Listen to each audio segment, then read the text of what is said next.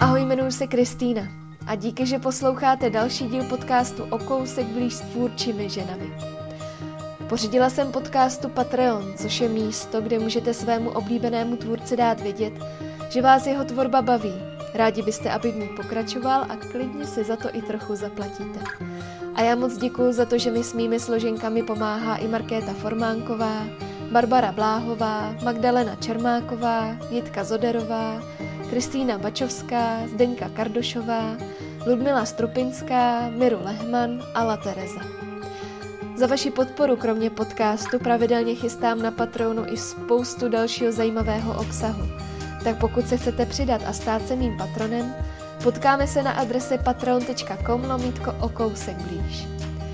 A pokud byste se rádi potkali i osobně, zastavte se i na adrese okousekblíž.cz, kde najdete informace o všech plánovaných setkání a příležitostí si popovídat z očí do očí. A s jakou ženou si budu povídat tentokrát? Ta dnešní sebou přináší inspirativní příběh o tom, jak před pár lety na mateřské bloudila a jak za podpory rodiny i odborníků v sobě našla opět sílu a dokázala se svému démonovi závislosti na alkoholu postavit. Povídáme si třeba o tom, jak musela udělat v sobě spoustu změn, jak věděla, že jen detox nepomůže a stacionární léčba je jen začátek, jaký bylo ze sebe zle a jak si vůbec neumí říkat o pomoc, nebo i o tom, jak své psaní vnímá jako sebereflexy, jak neumí žít podle řádu a jak odborník nic nezmůže, dokud člověk sám nechce. Tak ať se vám hezky poslouchá rozhovor s Michalou Duvkovou, autorkou blogu Zápisník alkoholičky.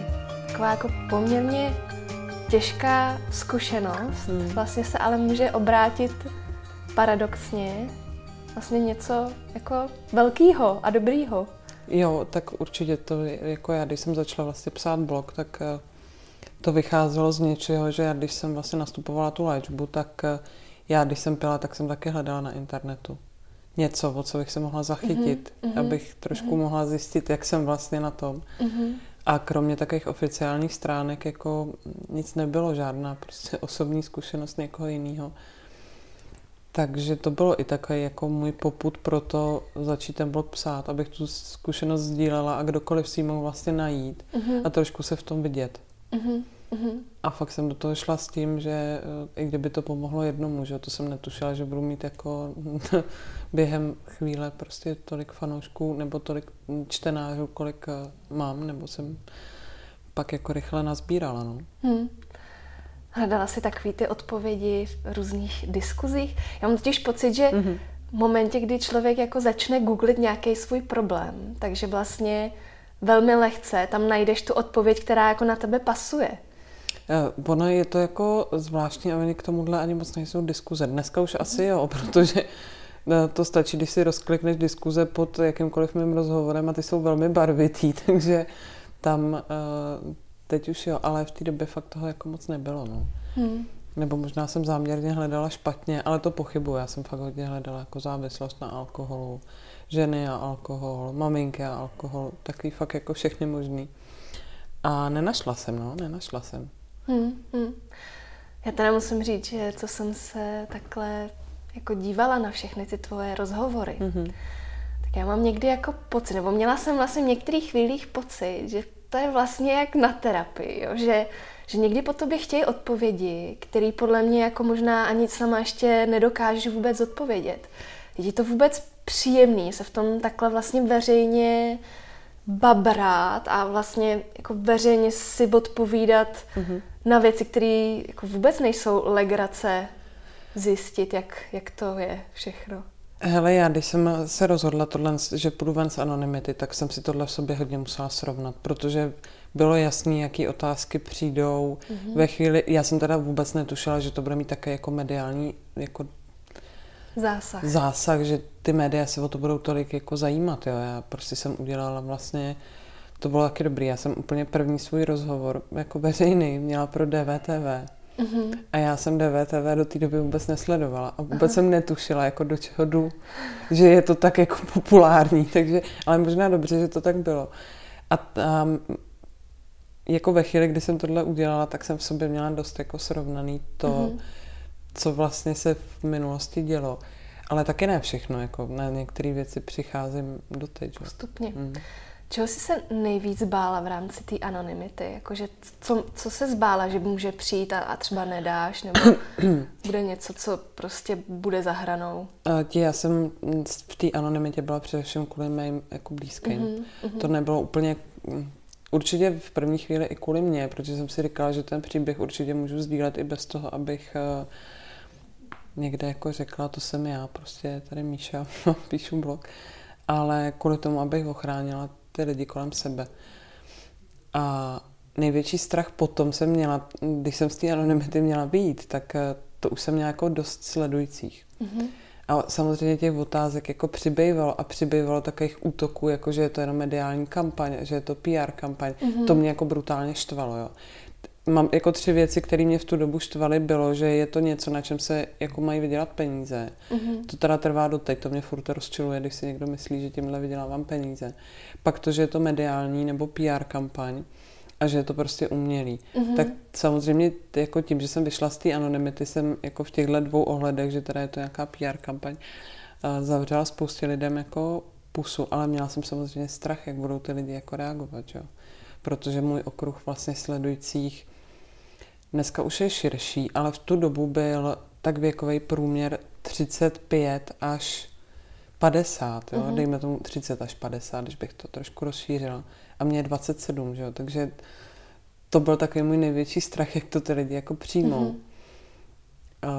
Uh, no a to se ukázalo, jako, že bylo úplně planý, no. to byly planý strachy. Já jsem to sledovala v reálném čase. Mm-hmm. Přesně si pamatuju, že to byla ta Fuck Up Nights, kde mm-hmm. se vystoupila. A taky si moc dobře pamatuju, že v některých těch komentářích mm-hmm. bylo něco jako, je Míšo, my se asi známe, viď? Takže možná Jo, Tam některý jo, jako jo. kamarádi a známí jo, jo, zjistili jo. poprvé, že jsi to ty? Jo, to byly asi dvě nebo tři holky, které já znám už jako hrozně historicky dozadu.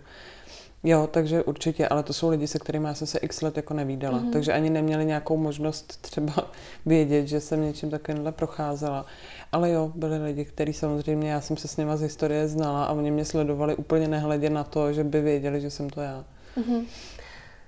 S jakýma jako obecně reakcemi se setkáváš v rámci svého okolí, když přesně vyjdeš s tím, že seš alkoholička léčená? Eh, s dobrýma. Mně se dobrýma. fakt jako nestalo, že bych eh, se setkala s něčím negativním, maximálně tak neutrálním, když to vemu jako ze svý a ze svého jako úplně blízkého okolí, tam je to jako jenom pozitivní. Mm, nemám úplně zkušenost jako se špatnýma nějakýma komentářema nebo mm-hmm. z blogu, jo, samozřejmě. Jako diskuze pod rozhovorama nečtu, protože mm. to jsem udělala jednou, přečetla jsem si jich pár a zařekla jsem si, že už to nikdy neudělám, takže to mm. nečtu. Uh, takže ty reakce jako jsou bezkrze pozitivní. Mm. Co ti, co ti vlastně jako nejvíc pomáhá? Co pro tebe jako znamená vlastně ta podpora? Jsou to slova, jsou to činy, to, že třeba lidi mají trošku ohled. Jak vlastně ty bys, jak ty sama se chováš třeba k ostatním? Myslíš v závislosti jako mm-hmm. já versus alkohol, nebo lidi... V rámci té závislosti, no, protože závislosti. věřím tomu, že jako spousta žen mm-hmm. um, něco takového řeší, má třeba za sebou léčbu mm-hmm. a někdy to okolí jako není úplně citlivý a třeba právě chybí ta podpora. Tak uh, co tebe jakoby nejvíc nakopává? Tak já mám za sebou opravdu jako rodinu, která je velmi jako ohleduplná a podporuje mě i ve všech těch mých aktivitách, což samozřejmě pro mě je to nejvíc, že prostě drží nějak se mnou, to je hrozně důležitý.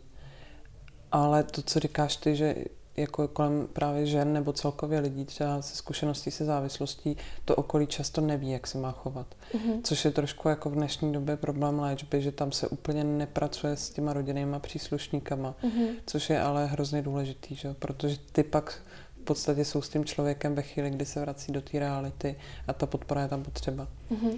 Určitě jako co, co nepomáhá je takový ty výčitky, co dělal ten člověk jako v době, kdy pil. Mm-hmm. To je, myslím, úplně takový základní pravidlo. Nevytahovat to. Hmm, nevytahovat Zavřít, to, jakoby... Udělat tlustou čáru. Udělat tlustou čáru. Mm. No a v rámci jakoby těch pozitivních reakcí nebo vlastně jakoby teda podpory, co vlastně dělat teda, aby, aby to bylo dobře? Aby to bylo dobře, určitě jako udržovat eh, nebo držet se toho pravidla suchý domácnosti. Prostě ve chvíli, kdy žiju s eh, abstinujícím alkoholikem, tak vůbec není na místě mít doma jako alkohol. Mm-hmm. Určitě ne v nějak, nějakých jako třeba roce, dvou, pak je to o nějakém nastavení pravidel, jo, ale určitě ne ze začátku, to si myslím, že je hrozně důležitý. A pak tak, takový jako naslouchání, jo. On ten člověk přece jenom po té léčbě je jako citlivý, citlivější, teď všechno se jako trošku mění. No a je tam potřeba obrovská míra tolerance právě, protože člověk, který většinou projde léčbou, a už nějakou dobu abstinuje, tak se dost jako může měnit povahově. Jo? Mm-hmm. Najednou se zase stává jako silnějším, nabývá to sebevědomí, má třeba jiný sny, cíle, prostě úplně se to v něm jako zlomí. Takže tam je potřeba ta tolerance a ideálně samozřejmě podpora pro to, co chce dělat nebo co dělá. Hmm. Já teda musím říct, že už jsem pár takových příkladů ve svém okolí zažila, mm-hmm. že mhm. přesně ta závislost řešila nějaký problém momentě, kdy se začala řešit, tak ten člověk začal na sobě pracovat, mm-hmm. začalo mu docházet, co všechno vlastně jakoby není dobře, mm-hmm. začne se měnit a tím pádem ale teda jako i mění ten svůj život. Mně přijde, že vlastně ty jsi taky takovým příkladem, že i třeba si ukončila ten vztah s svým manželem, že prostě tak jako to všechno celý přehodnotila a jdeš dál. No, určitý věci jsem přehodnotila. Já jsem ještě pak nějaký věci přehodnotila. Musím říct, že tenhle poslední rok pro mě byl jako hodně plný změn, ale jako změn v sobě. Mm-hmm. Já mhm. jsem musela si hodně věcí srovnat, aby nějak jsem byla schopna fungovat jako nejenom teda s manželem a s dcerou a se, všim, mm. se všema lidma ve svém okolí, ale to byly spíš takový hodně jako šrámy, které já jsem sobě nějak nedokázala uzavřít, co se jako stalo. Takže to je, jak říkáš, no, prostě se člověk fakt hodně mění, no. Hmm. A mění se mu ten život samozřejmě, to jako... Jo, tak já píšu blog a dělám, co dělám, ale někdo se rozhodne, že si udělá prostě, já nevím, kurz vaření třeba. Nebo jo, hmm. a chce se věnovat třeba úplně něčemu jinému. Často taky končí vztahy, to tak je. Hmm. Míšo, já tě vítám v podcastu O kousek blíž. Je mi jako velkou ctí, že jsi přijala pozvání. No, já moc děkuji za pozvání. Já jsem se těšila, taky jsme se domluvali termín jakou dobu. Tak doufám, že to bude i nějak prospěšný. Ty velmi jako otevřeně mluvíš o tom vlastně tom začátku, mm-hmm. kdy si začala pít. Mně přijde, že se to dá, stává poměrně často, že ty máme na mateřský, že jsou dost často sami, mm-hmm. uh, prostě izolovaný, změní se jim vlastně život jako ze dne na den v podstatě málo která je na to připravená, tak jako že by si řekla, že, že prostě ví, do čeho jde. Utíkala si asi, viď? Jo, jsou to takové jako úniky, no. Taky moje první jako diagnoza při setkání s odborníkem nějakým bylo jako takový únikový úlevový pití, se tomu říká. Mm-hmm. Myslím si, že je to bohužel špatně jako diagnostikovaný spoustě maminek. Jako, nebo u mě to tak teda bylo a paní psychiatričce bych jako asi nepoděkovala, kdybych se s ní teď viděla, protože mm-hmm. v mhm. podstatě jako její jediný řešení bylo, že mi nasadila antidepresiva a prostě úlevový pití, unikový pití a nazdar.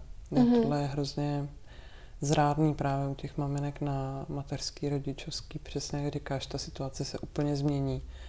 A nedej Bůh, když tam do toho ještě přibyde nějaký faktor, který prostě k tomuhle eh, přidá, nebo těch faktorů je víc, tak to jako otevřít si pak to víno večer je hrozně jednoduchý, že Hmm, a hmm. jako jak je prostě obecně známý, tak uh, ženský jsou pro ten vznik závislosti mnohem citlivější, vzniká rychleji, po menším množství alkoholu, než to mají ty chlapy. Hmm, hmm.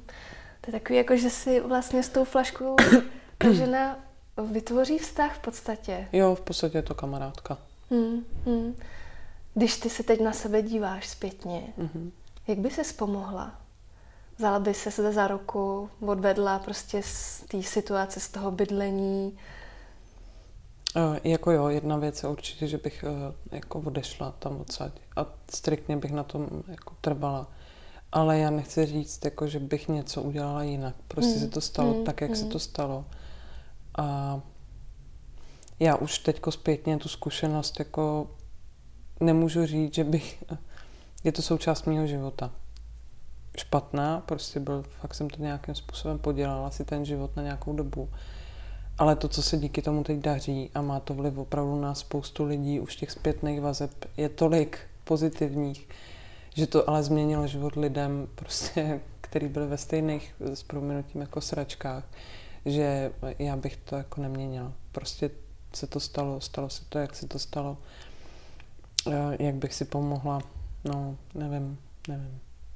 Já ani totiž jsem nenaslouchala moc tomu, co mě říkala jako okolí. Mm-hmm. Ani v té poslední fázi. Já prostě dokud... Ale to je, to je jako čistě moje povaha. Já jsem jako velmi tvrdohlavá a to jsem vždycky byla. Myslíš si, že vlastně jako v této chvíli vůbec někdo poslouchá? No, jsou jako lidi, kteří poslouchají. Většinou teda spíš chlapy. Tam to jako platí těma výhruškama. Mm-hmm. Ale je to, to je tak u každého jako individuální. A to jsou nejčastější dotazy rodinných příslušníků, kterými chodí jak mám prostě toho člověka, toho závislého nebo toho uživatele toho alkoholu donutit do té léčby, jak ho mám přesvědčit, aby opravdu šel. A to na každého platí úplně něco jiného. Mm, mm. Jo, na někoho platí fakt vyhrožování, nůž na krk. Někdo potřebuje cítit tu podporu a na, na někoho neplatí nic. Dá to nějak odpozorovat? Ti úplně nevím, jestli se to dá. Asi jo, tak musíš toho člověka vedle sebe trošku znát, mm. jo ale na mě teda zkoušeli všechno. Myslím si, že mě znají jako velmi dobře, protože na mě tenkrát měla největší vliv jako mamka s manželem. No a stejně, jako dokud já jsem prostě opravdu nepadla úplně,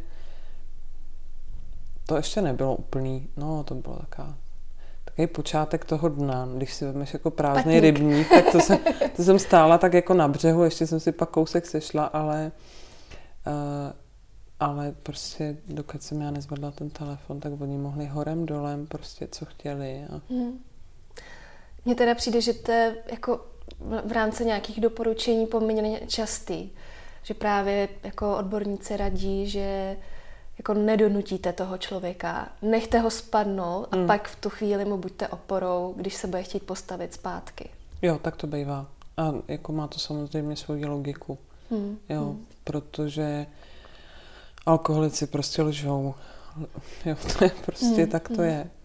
Byla Ani... jsi královna výmluv. No jasně, to, to, co já jsem byla schopná vymyslet, to je úplně až jako šílený, ale to je všeobecný, to se prostě hmm. jako ví, že jako jestli jsou v něčem alkoholici opravdu brilantní, tak jsou to lži, výmluvy a sebelítost. To mají jako myslím všichni společný. Hmm. Hmm. Jo, takže tam je to fakt, no, Jo, asi to, tam je to i v zachování, nebo aby opravdu bylo zachovaný nějaký třeba duševní zdraví i toho člověka, který je po boku toho alkoholika. Mm-hmm. Tak je fakt důležitý, aby se o to trošku jako oprostil ve chvíli, kdy to fakt jako jinak nejde. Mm-hmm. Tam se občas i stává, že ten, ten člověk, co je vlastně přímo u toho, ať už je to partner, rodina mm. a tak, takže vlastně i v rámci nějaký pomoci se pak stanou jako spoluzávislými. Spoluzávislost se tomu říká, no. no. Že, to je, když jako... už začnou jako žít v podstatě život toho jako hmm. závislého, no. Nebo už úplně oddělej ten svůj život, vlastně se už soustředí jenom na toho člověka, na toho alkoholika, teda třeba v našem případě, nebo v mém případě tak tolerujou pak... neustále vlastně jo, ty sliby, přesně. výmluvy. Oni prostě se s tím úplně naučí jako žít, jo. oni rezignují v podstatě. Mm, mm, mm. A to je pak samozřejmě jako špatně. Mm. To se ti nestalo? Ne, ne, to se mně nestalo. A myslím si, že můj manžel by se asi nikdy nestal jako úplně spoluzávislým. Ten jako by asi spíš odešel. Mm, mm. Jo, i když taky nevím. To myslím, že ten byl prostě tak rozhodnutý, že mě dostane do nějaké léčby, nebo prostě, že pro to udělá jako fakt cokoliv, že asi by se mu tohle nestalo, ale stává se to. Mm-hmm. Když jsi třeba na sebe podívala do zrcadla, připadala jsi jako sama sobě odporná, styděla jsi se? No, to jsem se styděla. Obzvlášť jako ty poslední týdny, tam už opravdu to bylo jako hrozný, no. Styděla jsem se a fakt jako mi bylo ze sebe hrozně zlé, já jsem se jako vůbec nepoznávala. Mm-hmm jsem měla takový úplně jako jak Jekyll a Hyde, no, úplně mm-hmm. dvě jako rozdílné osobnosti toho, co jsem byla a toho, mm-hmm. kdo proti mě vlastně mm-hmm. stál v tom zrcadle.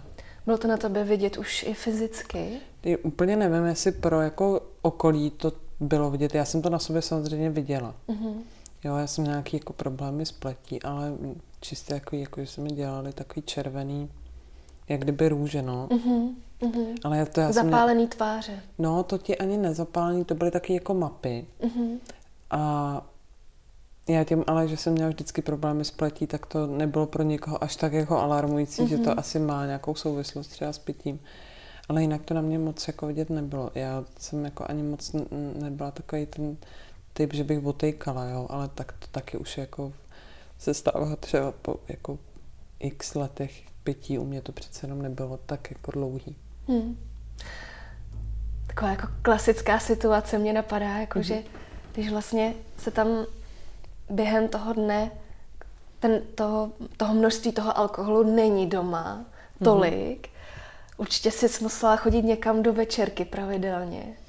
Já jsem si chodila, tak já jsem chodila do práce celou mm-hmm. dobu. Jo, takže já jsem z pravidla pila večer. U mě to mm-hmm. nebylo tak, že bych úplně pila jako přes den. To bylo až fakt jako ke konci. A já jsem jezdila no, do vinotéky si kupovat víno. A tam nějaká pozma- poznámka vůči tobě nepřijetla? Já jsem jako měla spoustu výmluv, že proč eh, zrovna kupuju tolik vína a tak vždycky jsem si něco našla, jo, to, takže... Hmm, hmm. Ty vlastně i jako mluvíš o tom, že ta, ta intenzita toho se jako pak rapidně, rapidně zvyšovala. Mm-hmm. Že z chvil, kdy prostě si zvládla vypít jednu, dvě lahve, najednou prostě se to třeba zdvojnásobilo, když si chvilinku přestala, že... Jo, to, ono to takhle jako fakt je, no, bohužel. Ono je to i vidět, když třeba někdo zrecidivuje, tak většinou ta recidiva další je jako horší. Rychlá. Po té abstinenci rychlá a ještě s větším množstvím jako vypitýho alkoholu. Ale jo, přesně, to bylo takový ty moje stavy, když jsem se snažila jako to zastavit nějak sama tak vlastně jednou se mi povedlo pak jako najet pomalu, ale zase jsem rychle jako se dostala do toho a už se to množství prostě navyšovalo. No. Mm. To bylo vlastně, ten první sešup byl z nějaký sedmičky litrů na litr a půl a pak ten druhý byl z toho, pak jsem poměrně dlouho držela ten litr a půl, občas něco málo jako přes a pak se to přehouplo na ty dva litry, no, někdy dva a půl. Hmm, hmm. To je vlastně vždycky jako otázka, že jestli mm-hmm. vyhledat tu odbornou pomoc nebo jestli to člověk zvládne sám. Myslíš si, že fakt jenom stačí silná vůle v rámci závislosti na alkohol? Ne, ne, to si nemyslím. Já si zrovna myslím, že jako závislost na alkoholu se hrozně těžko dá ukočírovat jako pevnou vůli. Bez nějakého zásahu odborníka nebo bez nějaký změny životního stylu to prostě podle mě nefunguje to procento lidí, kteří tohle zvládnou, to nějak ukočírovat sami, je úplně jako mizivý. To jsou fakt jednotlivci, to se nebavíme ani o nějakém procentuálním množství. Hmm, hmm. A, takže za mě tam pak opravdu i ty pokusy, prostě, že to mám, že to zvládnu sám, že to, nebo že to zvládnu sama, a to je akorát prodlužování. Mm-hmm. A samozřejmě čím později se člověk dostane do péče těch odborníků, tím pak i ta intenzivnější pomoc je samozřejmě potřeba. Hmm. Ale pořád platí tam jako odborník nezmůže nic, dokud nechce ten člověk eh, opravdu sám. Hmm. A není proto nějak rozhodnutý, motivovaný a není nějak přesvědčený o tom, že chce některé věci změnit a zjistit. Tak. Hmm. A přijde ti teď zpětně ty pokusy vlastně trošku jako směšný? No, jo, asi, asi některými jako přijdou směšný, ale myslím si, že ono by to bez nich jako nešlo. Že se tím člověk musí projít. Musí, hmm. jo, to prostě není asi tak, že si řekneš poprvé, no, jak jsem to nezvládla, tak jako bylo by krásný, kdyby opravdu lidi po prvním takovémhle hmm. nezdaru minimálně zkusili zavolat nebo dojít si někam do adiktologické poradny, protože samozřejmě to je jako předzvěst něčeho špatného. Ale myslím si, že ty pokusy jako zvládnout to sám má každý. Hmm. Prostě bez těch to jako nejde. Hmm. Já jsem zaznamenala jeden takový jako poměrně hodně zajímavý komentář u tebe mm-hmm. na blogu. A psal to nějaký pán mm-hmm. jako reakci na, na tvoje psaní, že zas taková alkoholička jste nebyla. Jo, no Máš vůbec pocit, že vlastně jako vůbec někdo může hodnotit, kdo jaký je alkoholik? Jako, že vlastně existuje malý alkoholik, velký alkoholik. No, tyhle komentáře já mám moc ráda to. Uh, já už jako teď je moc uh, nevnímám, protože přesně si myslím, že vůbec jako není, pozic- není vůbec ani v mý pozici, ani v pozici kohokoliv jiného hodnotit, kdo byl jaký alkoholik. Myslím si, že by si to netroufnul ani kde jaký jako odborník. Mm-hmm. Jo, protože furt platí, že jako alkoholik ani v léčbě nemusí úplně přiznat, jak to přesně bylo. Jasně, jsou nějaký jako terminální stádia alkoholismu, kde už dochází jako k psychózám. Ale to už jsou jako lidi, kteří by mi určitě nepsali komentář na blog. Jo. To už je prostě opravdu na ústavní léčbu, ale do konce života to prostě je poškození mozku. Hmm, hmm. Jo. A vůbec uh, myslím, že nepřísluší někomu soudit, kdo je jaký alkoholik. Prostě je, je to jedna závislost. Všichni, kdo s tím bojují, jsou alkoholici a soudit, jako kdo je jaký, hmm, hmm. podle čeho. Hmm. Jo, to, to se prostě nedá posoudit. Hmm. Uškodila jsi nějak po zdravotní stránce? No, nějakou chvíli jsem jako měla trošku zhoršený jaterní testy, ale uh, jako uškodila jsem si, víš co, dneska je prostě prokázaný, že na to užívání alkoholu prostě uh, je spjatý s nějakýma rakovinou, rakovinnýma onemocněníma, s, s chorobama srdce samozřejmě. A na to ještě jako brzo, brzo. abych hodnotila. Hmm. Jo, jestli mě to nějak uh, poznamenalo zdravotně, no, uvidíme. Uvidíme. Hmm. Tam vlastně jako je taková, no myslím, že se tam dá jako vypozorovat konkrétně hlavně u těch žen jedna věc a to je, že my si neumíme říct o pomoc.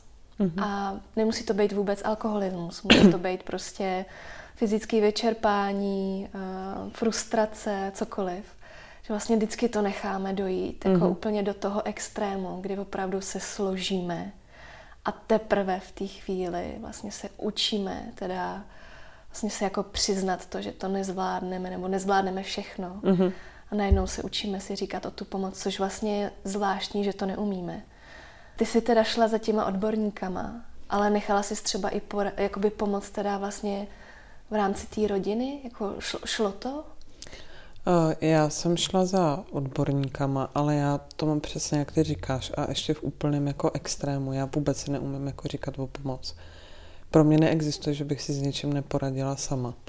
A jako je to něco, co se učím ještě a myslím, že ještě dlouho učit mm. budu. Jako, je to pro mě hrozný problém. Teď prostě já mám berli ruku v gipsu a prostě nejsem a furt každému za všechno děkuju a hrozně se jako stydím si říct o to, že opravdu jako Uh, asi sama třeba nenakoupím, že potřebuji, aby mm-hmm. nakoupil někdo jiný, nebo že sama nevyvenčím psy.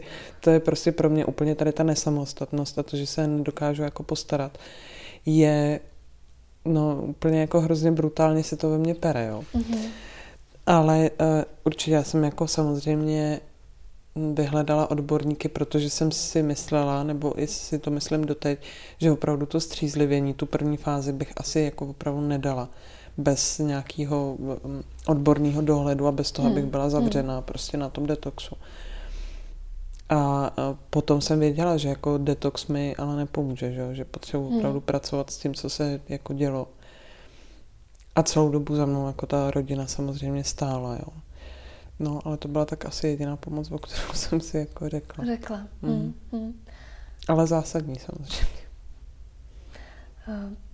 Ty, když se vlastně dorazila na ten detox, tak si měla necelý tři promile v krvi. Mm. Bylo ti špatně při tom střízlivění? Bylo mi špatně, no. Ale eh, tam jako pak jsem, já jsem pak druhý den seděla s psychiatrem a tam jsme trošku vyhodnotili, že on si není úplně jistý, jestli by bylo špatně z těch jako abstinenčních příznaků. Mm-hmm. Nebo uh, vůbec celý ty jako situace z nějaký toho, toho nervového jako vypětí, mm-hmm. psychického úplného jako propadu. Myslím, že tam to sehrálo fakt jako roli víc těch aspektů, ale blbě mi jako bylo. než by mi bylo třeba od žaludku, ale klepaly se mi ruce a jsem furt bulela a byla jsem fakt, jako jsem si, tam jsem si teda opravdu tu první noc sáhla jako úplně na dno. Mm-hmm. Ale taky tam jsem se jako tu první noc rozhodla, prostě došlo k nějakému zlomu, mm-hmm. že prostě na tom detoxu budu, jak dlouho bude potřeba, pak nastoupím léčbu a prostě mm. budu se snažit. No. Byl to takový ten pocit jako takový ty potupy, že, že vlastně jsi teda zavřená, že máš tu nálepku a už vlastně se toho asi nikdy nezbaví? Ty, úplně nevím, jestli potupy. Samozřejmě tam určitou roli se hraje to, že jsi zavřená, teď o sobě nemůžeš rozhodnout. To prostě hmm. je samozřejmě, člověku na psychice nepřidá. Ale spíš eh, to, že jako si sama uvědomíš, že jako se tam dostala, jak se tam dostala, co se vlastně stalo a teď začne jako docházet, co se vlastně dělo ty poslední čtyři roky a proč se to dělo a, a co, co vůbec. A to byl takový jako sled úplně, jako bych řekla, hurikán myšlenek, který opravdu hmm. jako neustávaly a teď jako já jsem fakt probrečela, vůbec jsem nespala tu první noc. A no, to bylo fakt taky náročný, no, ale bylo to odraz. Bylo to jako potřeba, ne, neměnila bych. Hmm, hmm. Spousta lidí vlastně předtím, než se rozhodne, že jde na léčbu, tak má strach vlastně z toho praktického hlediska, že třeba se mu ta léčba vlastně zapíše do karty, mm-hmm. zdravotní pojišťovna se o tom dozví. Já vím, že těch možností je dneska vlastně spoustu, že kolikrát se to vlastně dá i jako utajit před mm-hmm. systémem a přitom vlastně může člověk docházet na tu léčbu. Tak jak si to z těch praktických důvodů vlastně udělala ty? Co jsi musela zařídit? Jak, jak to všechno bylo? Já jsem to vůbec v tu chvíli jako neřešila. Mm-hmm. Jo, spousta lidí se vymlouvá na to, že se bojí, že přijdou o práci, já nevím co, o tu ale přijdou postupem času stejně, pokud mm. jako nezačnou s tím pitím něco dělat, tak to není. Člověk prostě nastoupí na neschopenku. Mm. Samozřejmě ta diagnoza je jako zanesená ve zdravotní pojišťovně, která to musí proplatit. Mm-hmm. Tak to je, ale jako zdravotní pojišťovna s tím nijak dál nepracuje. Ta diagnoza se vůbec nemusí dostat k zaměstnavateli. Můj zaměstnavatel vůbec nevěděl, proč vlastně doma jsem, mm-hmm. nebo proč nejsem v práci. Mm, takže tohle samozřejmě jako mm, se v rámci té nemocenské a té neschopenky udělá tam pak praktické věci, no, tak člověk si samozřejmě musí zajistit to, kdo se postará o dítě. Jo. Když budeme mm. mluvit třeba o ústavní léčbě, musí tam být někdo, kdo třeba takovýhle věci zajistí, jo. ale prostě jako stojí to za to, že jo, protože on člověk stejně, pokud jako tohle nepodstoupí, tak o všechno, na co se vymlouvá, ve finále přijde, mm. protože ta rodina buď uh, už opravdu to nevydrží, nebo prostě v práci to nevydrží Hmm. Takže tam hmm. jako není opravdu na co čekat. No. Ty jsi rozhodla si i v rámci teda, nebo po nějaké domluvě s mm-hmm. odborníky, že nastoupíš na stacionární léčbu. Mm-hmm. To je vlastně, že se jako dochází a mm-hmm. člověk se vrací domů. Mně přijde, že jako v těle chvílích vlastně oni musí tak jako trošku pořád nechat jako špetku té zodpovědnosti té osobě, že vlastně jako je tam ta důvěra, že ten člověk to nevezme kolem první hospody, kterou potká. Cítila jsi tam tuhle důvěru? Jo, ale i tohle se teda samozřejmě stává. Jo. V tom hmm. samozřejmě...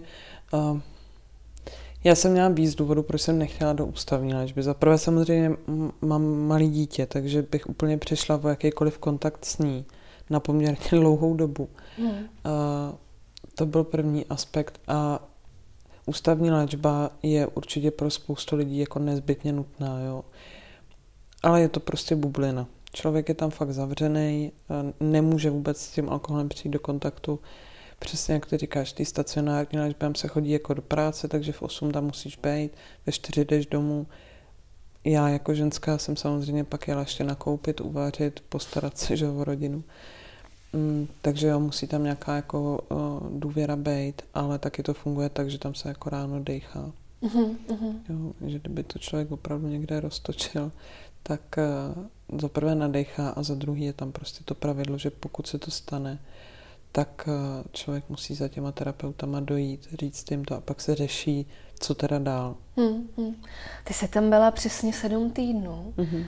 Mně, když se řekne sedm týdnů, tak vlastně mi to přijde jako dost krátká doba. Hmm. Uh, jo, ale máš, jako máš pravdu, já s tebou úplně souhlasím. Uh, ta stacionární léčba, tam je možnost tam být 6 až 8 týdnů. Mm-hmm. Já jsem zvolila těch 7 plus týden toho detoxu, takže to máš dva měsíce. Klasická ústavní léčba trvá měsíce 3, mm-hmm. ale uh, třeba na té stacionární léčbě se to pro mě v podstatě byl jenom začátek. Já jo, jsem chodila jo. ještě rok uh, a ještě doteď docházím na doléčování. Mm-hmm. Do září jsem chodila formou skupin, teď už chodím formou individuálnu, protože prostě skupiny jako pravidelně úplně nestíhám. Ale to je jako důležitý, ať vyjdeš léčbu ústavní, stacionární, ambulantní, mm-hmm. já mhm. nevím jakou, tak eh, jakmile se podcení doléčování, tak to mm-hmm. podle mě úplně jako krok špatným směrem. Mm-hmm. To doléčování je pro mě v podstatě ta léčba jako taková. Mm-hmm. Takže je to takový odrazový můstek, mm-hmm, ta léčba, který jo. se nesmí jako podcenit a musí se jako podchytit. Co ti tam jako reálně vlastně nejvíc pomohlo v rámci všech těch aktivit, které se tam děly? Mě určitě, jako na mě největší vliv měly ty skupinové terapie, mm-hmm. kde prostě vedle tebe fakt sedí lidi, eh, říkají prostě nějaký svůj průběh, svoje příběhy, svoje starosti, je tam naprostá důvěra a to je hrozně důležité, když mm-hmm. tam mhm. pak máš ty lidi, se kterými se jako můžeš stotožnit a vlastně eh, jako bojujete spolu, že jo, tou léčbou procházíte spolu.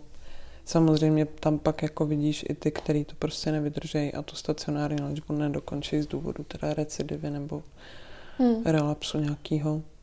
Ale i to k tomu patří. Hmm. Tak to je. Je to demotivující, když vidíš, že ty lidi to prostě třeba vzdají? Jo, může to být určitě demotivující. Já jsem s tím trošku ze začátku bojovala, já jsem to právě i na blogu popisovala. Ale na druhou stranu, jako mě to nakoplo, že, k tomu, že já prostě tu léčbu dokončit jako chci, že takhle to prostě podělat nemůžu. Hmm, hmm.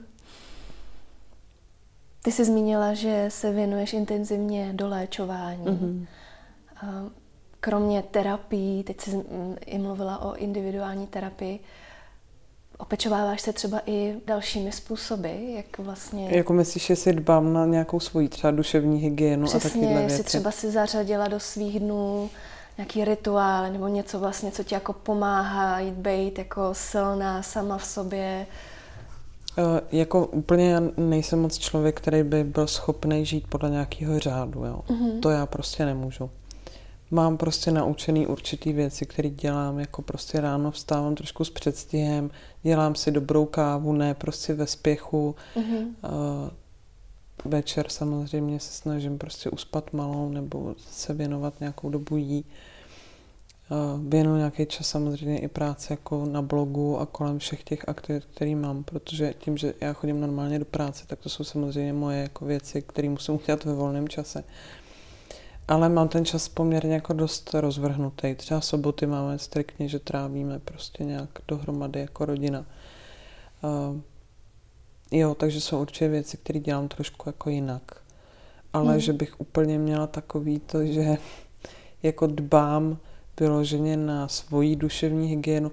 Jediný, co jako dělám a i to je zase teď z toho bude nějaký výstup, je, že já si zapisuju do zápisníku emoce, pocity, co se ten den dělo, mám tam nějaký prostě krátkodobý, dlouhodobý cíle, i takový různý jako citáty, který nejsou takový ty úplný klišet, já nemám moc ráda, mm-hmm. ale takový ty opravdu podpůrný.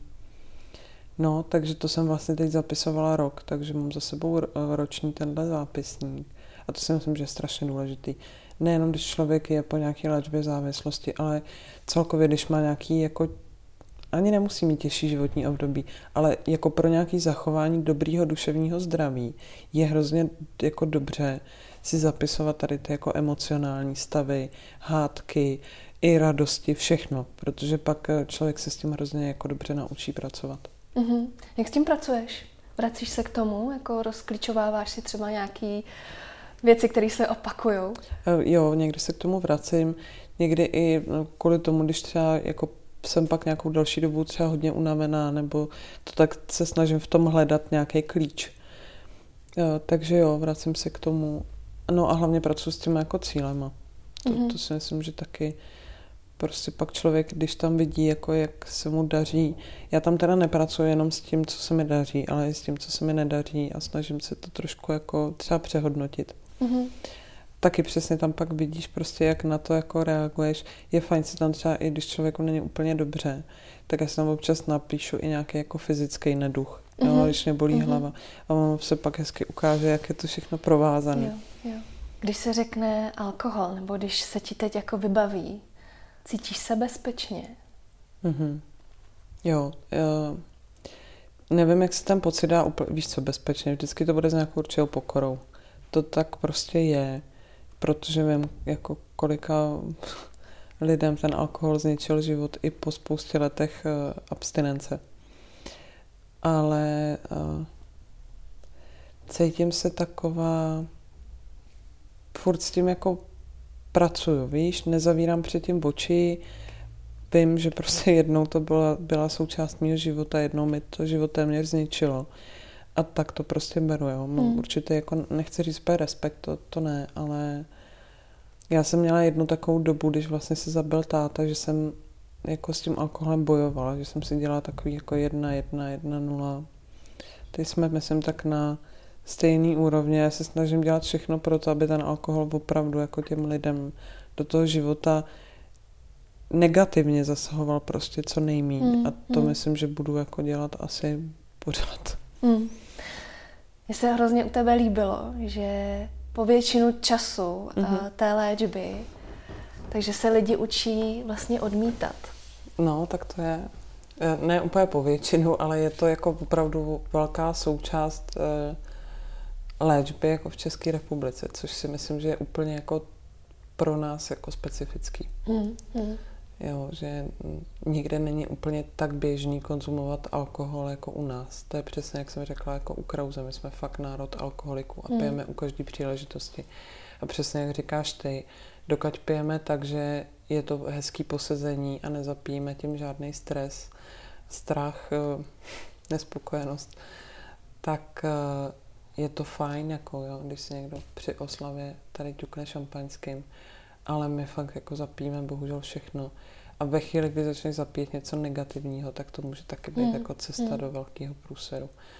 Tak ona i ta cesta asi možná, teď když ten, jako nad tím přemýšlím, tak možná, že je to i s tou chutí, mm-hmm. že mhm. jako když pak člověk deset let nebo třetinu svého života vlastně pije na chuť každý den skleničku hmm. vína, mm a pak, když náhodou jednou vynechá a zjistí, že se mu špatně usíná, tak vlastně už tam taky jako je vytvořený nějaká, je tam vytvořená vazba. Jo, je tam vytvořený nějaký návyk. Hmm, hmm. Jo, to tak určitě je, ale dělá to takhle opravdu spoustu lidí. Ale um, to jsou takový, to dělá opravdu jako mraky lidí a nedá se o nich říct, že by byli určitě alkoholici, ani že by byli závislí. Mm. Je to nějaký určitý návyk, ale jako ty kritéria pro to posuzování závislosti mm. jsou jako jiný. Mm. Tam je asi hodně uh, ta otázka té kontroly. Ne? Je tam hodně otázka kontroly, je tam otázka, ani třeba tam není tak zásadní to množství, kolik jako vypiješ, mm. ale přesně jedna z prvních je, že prostě si řekne, že se nenapiješ a stejně jako neodhadneš to kolik, řekneš si, dám si skleničku a vypiješ flašku, mm. což když se jako opakuje častěji za sebou, tak samozřejmě už je jako varovný. Uh, hodně tam záleží právě na těch sociálních jako vazbách, jestli jsou nějak narušený, nenarušený. To, to jsou spíš tak, tady to jsou ty ukazatele, které jako mm. směřují k tomu, jak je to pití nebo ta závislost rozvinutá, nebo jestli ještě je to v nějaké fázi opravdu návyku nad užívání rizikového pití. Hmm. Mně se moc líbilo, jak ty si říkala, že ráno si člověk dá panáka na tlak, po obědě no. na slehnutí, večer, večer, aby se mu dobře spalo. Mm-hmm. Mě na tom třeba hodně mrzí to, že my vlastně v tomhle prostředí i ty děti vychováváme. To, to třeba... je pro mě úplně jako, to, je, to jsme úplně přesně píchla jako mm. do vosího hnízda. To... Že třeba jenom narození nový oslavy, když uh, rodiče zapí nebo dospělí zapí, tak dětem se kupují sladký náhrady mm. šampaňského, vlastně, aby si měli čem ťuknout. Mm. Myslím, že jako ještě koupit roby bubble nebo tady ty uh, sladký šampaňský je docela fajn, ale bohužel jsou jako rodiče, kteří jsou schopni opravdu desetiletýmu dítěti uh, jako nalejt, jo. Roby Bablu se zastavím čistě z důvodu, že uh, moje dcera má moc ráda a pijeme ho jako taky, jo, ale my to pijeme prostě tak, jako když má oslavu. A, ale pijou to všichni u nás, jo. U nás pak se striktně dodržuje to, že... Jako, Takže jako limonádu. Jako to limonádu. jako rozdělený. Přesně. Mm-hmm. že to nemáme prostě ty tady si dej na přiťuknutí uh, prostě dětský a my ostatní budeme pít jo. něco jiného. Mm-hmm. Ale prostě všichni jedou v tom stejném. Prostě je to limča, tím si ťukneme. Ale jako zarážející je, jak se hrozně snižuje ten věk toho, kdy děti poprvé jako ochutnají alkohol. Fakt je to teď mezi 11 a 12 lety a to si myslím, že ještě ty statistiky jsou dost uh, zavádějící. Úplně hmm. si nejsem jistá, hmm. jestli to je jako reálný. A samozřejmě pak ty děti jako vidějí ten vzorec chování těch rodičů, kdy rodič přijde z práce, to jsem měl těžký den, to si bude pivo. Hmm, hmm. Nebo si dal víno, že? Hmm. Už v tom tvoříme u těch dětí prostě mám problém, no tak si dám skleničku a ten tato vyřeší. Mně třeba osobně i hodně vadí to, že se alkohol zlehčuje u těhotných. Že sami ginekologové jim poradí, že jedna sklenička nevadí. Přitom už jsou studie prokázané, že jakákoliv, jakýkoliv množství alkoholu je pro ten plod, plod pro mm-hmm. miminko vlastně jako opravdu škodlivý. Jo, může to být určitý riziko, ale to je přesně jak říkáš, no u nás se to bohužel jako zlehčuje uh, vlastně všude, no. U těch těhotných Nevím, jestli si zaznamenala teď na české televizi, tam je věnovaný ten spot eh, Nepít je normální mm-hmm. a právě ženy jsou tam zachycený v pozici, kdy je eh, to jako taková ta baby shower, oslava toho mhm. narození mm-hmm. dítěte. A oni tam právě zachycují to, že vlastně u těhotných žen prostě není normální pít. Ani skleničku, ani nic jiného. Což pro mě třeba je hrozně jako přínosný, protože tam zachytili opravdu to období, že někdy vůbec by jako se hmm. tomuhle měla úplně vyvarovat. Hmm, hmm. Protože opravdu to poškození jako může být. Hmm. No, no je vlastně jako těžký nepít. Těžký nepít tady u nás. Já třeba sama, jak nepiju, tak mně se kolikrát i stane, že i přesto, že řeknu ne, děkuju, nedám si, tak mi ten dotyčný normálně naleje. Jo, to, to, vlastně to, jako, to mě nepřekvapuje moc, no. jako říkám vždycky, jako tak má nějakou váhu to moje slovo mm. tady v rámci alkoholu. No, to já si říkám často. To já si říkám často, ale uh, hele, váhu to jako určitě si myslím má, ale je to prostě na dlouhou trať, mm. tady to mm. odmítání mm. a než vůbec lidi to jako, víš co, než se povedlo, aby bylo zakázané kouřit v restauracích mm. a všechny ty zákony s tím spojený a reklama zakázaná, to trvalo prostě x let, jako fakt desít, deset let téměř. A u toho alkoholu jsme na začátku. Prostě to ještě bude hrozně na dlouho, ale mm. samozřejmě mm. každý, kdo začne jako trošku mít ten postoj, že nepít je normální, mm. tak tomu hrozně jako napomůže, že jo. Mm. Mm. No mě na tom uh, jako přijde vlastně zábavný. Mě nedávno napadla takový dobrý přirovnání, jo? Mm-hmm. když se člověk zeptá, jsi kuřák? A on řekne ne. No tak pojď, pojď se dát se mnou čouda, ne, aspoň trošku ochutnej. Jakože že vlastně přesně u toho kouření už jsme se nějak jako nastavili, mm. jak to máme. A u toho alkoholu pořád to nějak nefunguje. Myslím si, že to bude ještě těžší než u toho kouření. Mm. Že my opravdu ten alkohol máme bohužel jako za až bych řekla zakořeněný jako v historii. Mm. Takže to bude ještě asi jako těžší boj. Těžší. Mm. Mm. No, když už nic jiného, tak eh, si díky tomu vlastně začala psát. Píšeš blog Zápisník alkoholičky, mm-hmm. získala si i magnézi literu. Jak ty sama vlastně to psaní vnímáš? Je to nějaká tvoje terapie? Ale ptá se mě na to spoustu lidí už od začátku. Já jsem ze začátku tvrdila, že ne. Teď zpětně si myslím, že je tam určitá dávka sebereflexe, mm-hmm. která byla potřeba, abych já si nějaké věci ujasnila. Takže ne úplně jako terapii, ale jako nějakou sebereflexi a trošku mm-hmm. návrat k určitým věcem. Tak to mm-hmm. vnímám. Mm. Psala se někdy vůbec předtím? Ne, slohovky jenom ve škole. Protože Nepsala, ten no. magnézia litera, že tě uh, vlastně dala ocenění, takže evidentně vlastně to má kvalitu. Je to tak, že si prostě jenom sedneš a vysypeš ze sebe všechno vlastně, co jako máš někde v sobě a... Uh, jo, je to, je to tak. Já ty mm, blog, jako blogové uh, příspěvky jsem nikdy nepřipravovala úplně dopředu. Třeba jsem si dala tak jako hodinku předtím, abych se jenom zamyslela nad obdobím, jako od kdy do kdy to chci napsat. Mm, ani jsem ten styl nějak, jako prostě tohle je nějaký můj styl, takhle já píšu. E, nebudu asi psát nikdy jako úplně jinak, ne, nebo si to nedovedu představit. No, tak asi Magnézia Litera to ocenila, mm-hmm. jako že mm-hmm. je to psaný dobře za což jsem samozřejmě hrozně ráda. No uvidíme, jak bude přijatá ta kniha. Trošku z toho jako mám respekt, teda musím říct, i když zatím ti, co měli možnosti přečíst, tak na ní reagují velmi jako pozitivně až nad očekávání a to, že to jsou jako redaktoři většinou nakladatelství a ty, co věděli ten průběh. Takže uvidíme, no. Z toho mám jako strach, to se mhm. blíží, ale tak snad to dobře dopadne. A připouštíš si tam něco, jako že vlastně k tomu máš třeba nějaký předpoklad? Já vím, že třeba nerada vlastně o sobě přemýšlíš jako o spisovatelce, ale když ti teď za chvíli vyjde knížka, tak vlastně už tahle nálepka ti náleží. Může náležet. No, náležet mi asi může. Ne, vůbec takhle o sobě jako nepřemýšlím.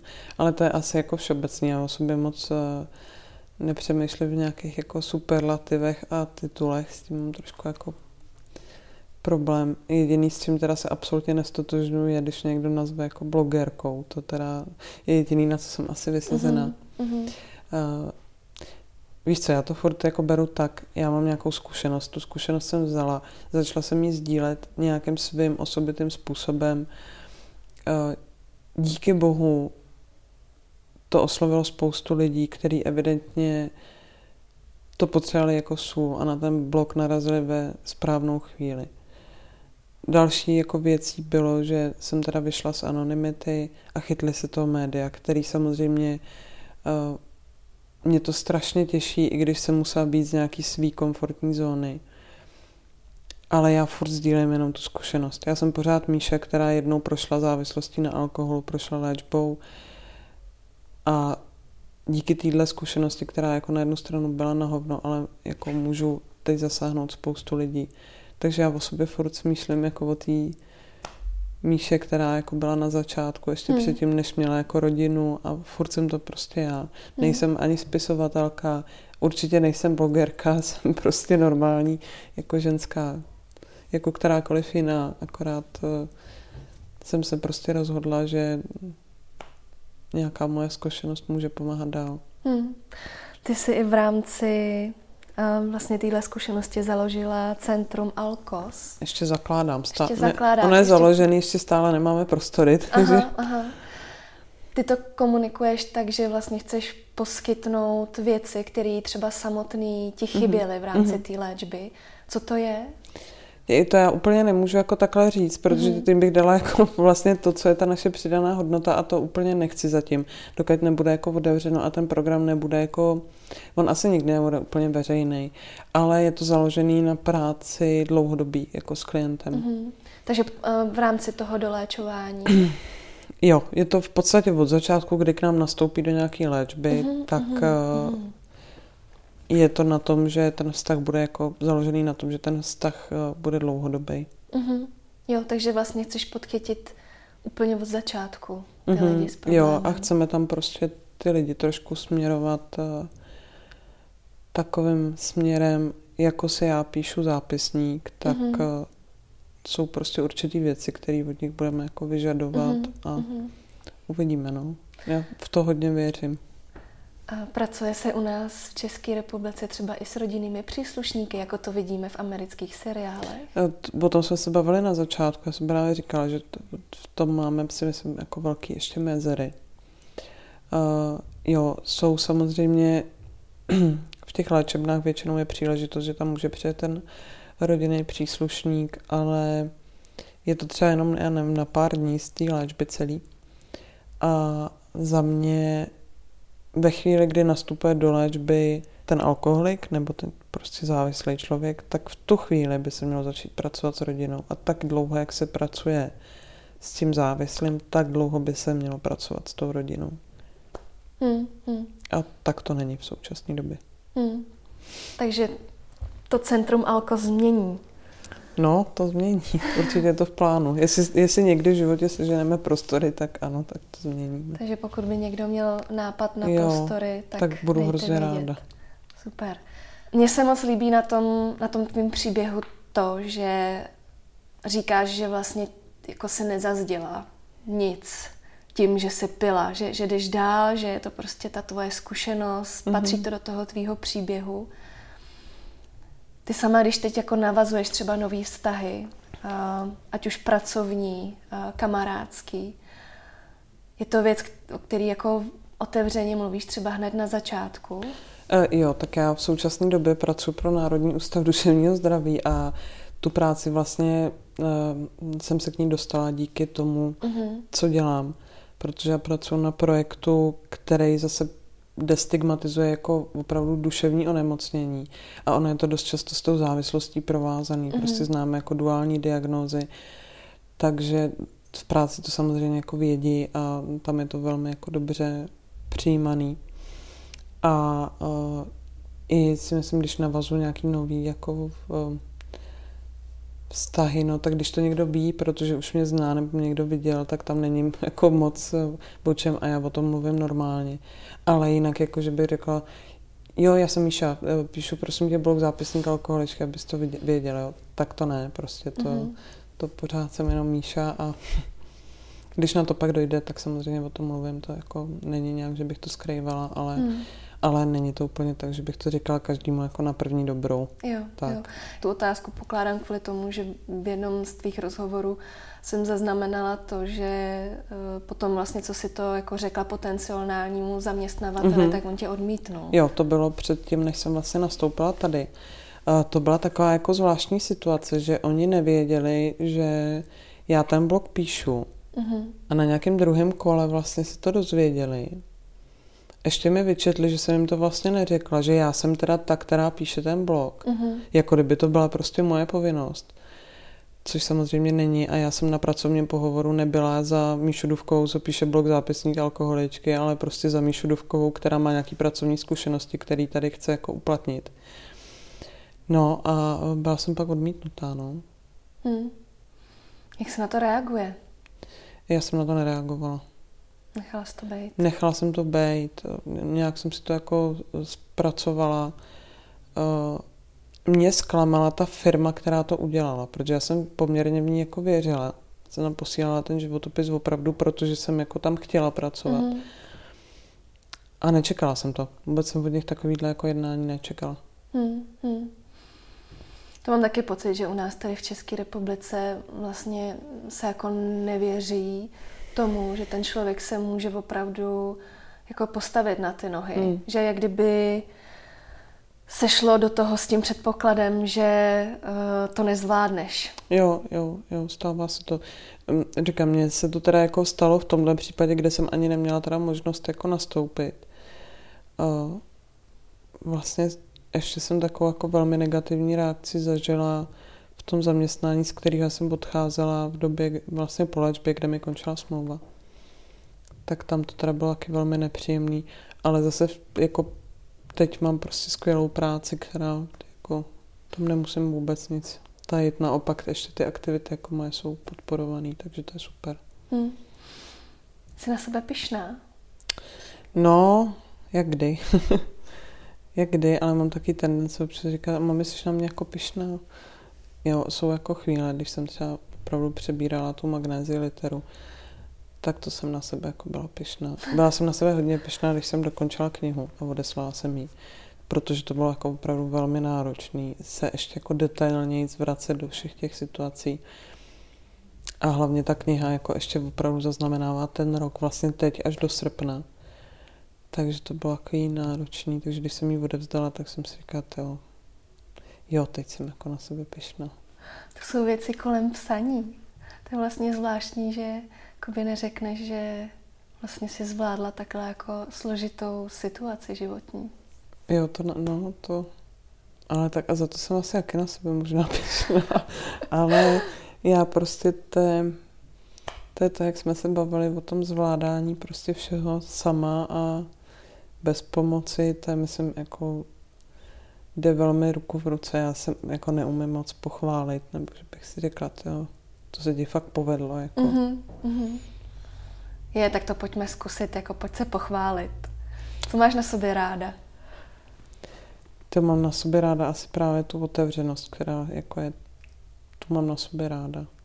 Já se jako mám ráda, musím říct, jo. To, myslím, že to, jaká jsem teď a to, jak se vnímám a že se vnímám jako pozitivně, je můj největší krok jako dopředu. Já jsem se prostě přijala taková, jaká jsem.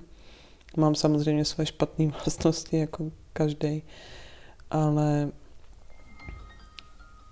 ale jsem fakt jako otevřená, myslím si, že hodně upřímná, na nic jako nehraju. A jo, tak za to bych se pochválila. Tak jak se vám naše povídání líbilo? Napište mi o tom. A dejte mi vědět, jak se stavíte k alkoholu vy a zdali jste se někdy zamýšleli nad tím, jakou roli hraje ve vašem životě. Pokud byste chtěli Michalu pozdravit, podpořit nebo je něco hezkého povědět, najdete ji třeba na Facebooku i Instagramu pod uživatelským jménem Zápisník alkoholičky.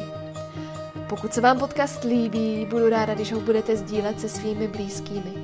A když mi dáte vědět, jaká témata či ženy byste si rádi poslechli, nebo jak bych mohla podcast vylepšit, ať už komentářem či zprávou na Instagramu nebo poštou na buďmezavináč. Také mě potěší, když budete podcast ve vaší oblíbené aplikaci odebírat a na iTunes mi necháte krátké hodnocení. A budeme si o kousek blíž i na Instagramu či Patreonu, kde se můžeme vzájemně podpořit a kde pravidelně dávám vidět o všem, co nového se chystá. Tak se těším zase příště. Do té doby se mějte moc fajn a brzy se slyšíme.